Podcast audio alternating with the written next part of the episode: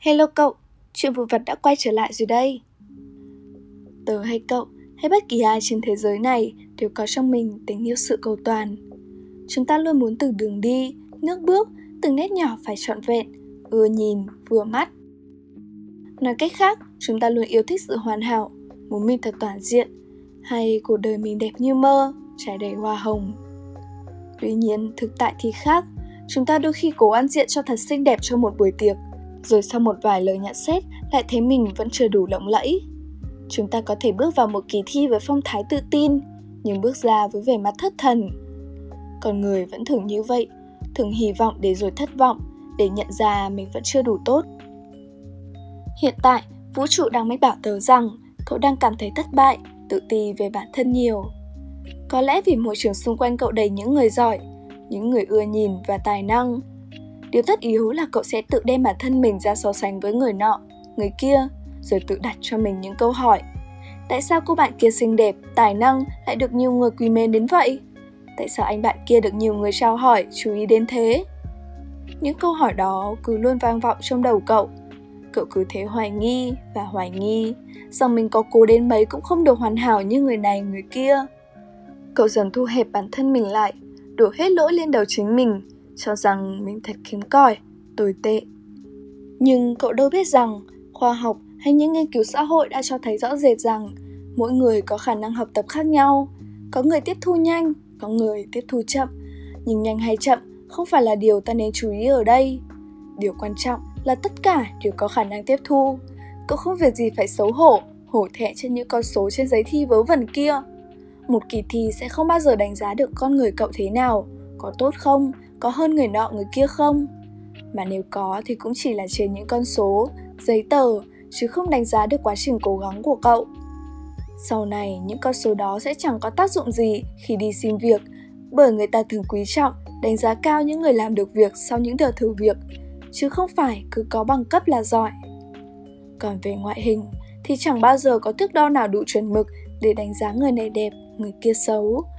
Mỗi người sẽ có một vẻ đẹp riêng. Cô có thể thu mình lại ngượng ngùng trước một cô bạn được nhiều tương tác ảnh trên mạng xã hội. Nhưng tính tình hay học tập thì cậu chẳng việc gì phải so sánh với ai. Cậu luôn luôn có một vẻ đẹp riêng nào đó, chỉ là cậu chưa khám phá ra nó mà thôi. Cậu vẫn sẽ sợ mình chưa bằng cô bạn nọ có ảnh hưởng trong trường vì họ vừa học giỏi, vừa xinh đẹp và tài năng ư? Hay phải chăng cậu vẫn sợ những lời chê bai của người đời? Vậy thì một người thông thái đã từng nói về tớ rằng, người giỏi thực sự là người không thích chê bai. Có người chê cậu điểm thấp môn toán ư? Chẳng sao cả, vì chưa chắc điểm văn, điểm anh của người đó trội hơn cậu. Mà chắc chắn rằng người nói ra những lời chê bai, dè biểu ấy cũng chẳng tài năng hơn người khác là bao. Khi cậu chưa nhận ra lời nói của người đời không quan trọng, thì cậu cũng nên bắt đầu biết ơn sự cố gắng của chính mình. Cậu nên nhận ra rằng từng ngày bản thân đang dần dần có những thói quen tốt hơn. Cậu bắt đầu tập thể dục, bắt đầu nghe những bài hát mới hơn, bắt đầu làm quen với những người bạn mới. Và khi cậu cảm thấy mình hoàn thiện hơn, cũng như biết chấp nhận những khuyết điểm, thì rõ ràng cậu đã mạnh mẽ hơn mình của ngày hôm qua. Đặc biệt hơn, đó là cậu sẽ trở thành phiên bản hoàn hảo nhất của chính mình. Nếu như cậu biết lắng nghe và chọn lọc những lời chê bai, sửa đổi dần dần tật xấu cũng như khuyết điểm kia.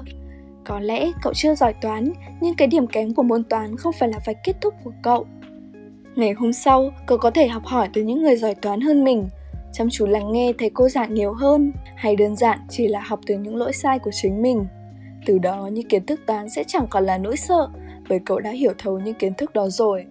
Có thể cậu sẽ thức dậy vào sớm mai với cảm giác mệt mỏi, uể oải, chỉ muốn ngủ thiếp đi để trốn tránh thực tại.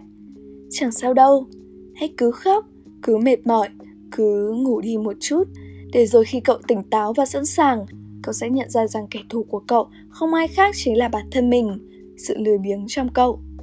Lười biếng là một thử thách không hề dễ chịu, nhưng cậu sẽ phải đối mặt với nó từng ngày. Chiến thắng được sự lười biếng sẽ khó khăn lắm, nhưng cảm giác khi được vượt qua nó từng tháng, từng năm sẽ rất tuyệt.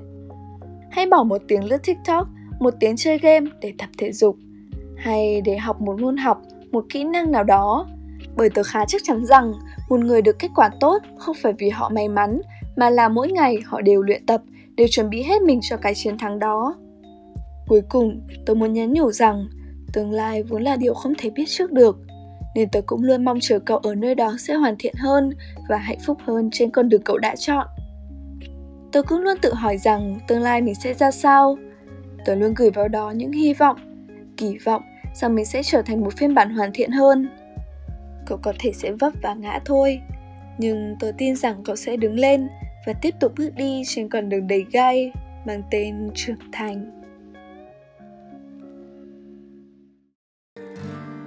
Em sẽ ngã thêm đôi ba lần Sẽ xây sức đôi bàn chân Nhưng rồi em sẽ quen thôi chớ ngại ngần Dẫu em có một mình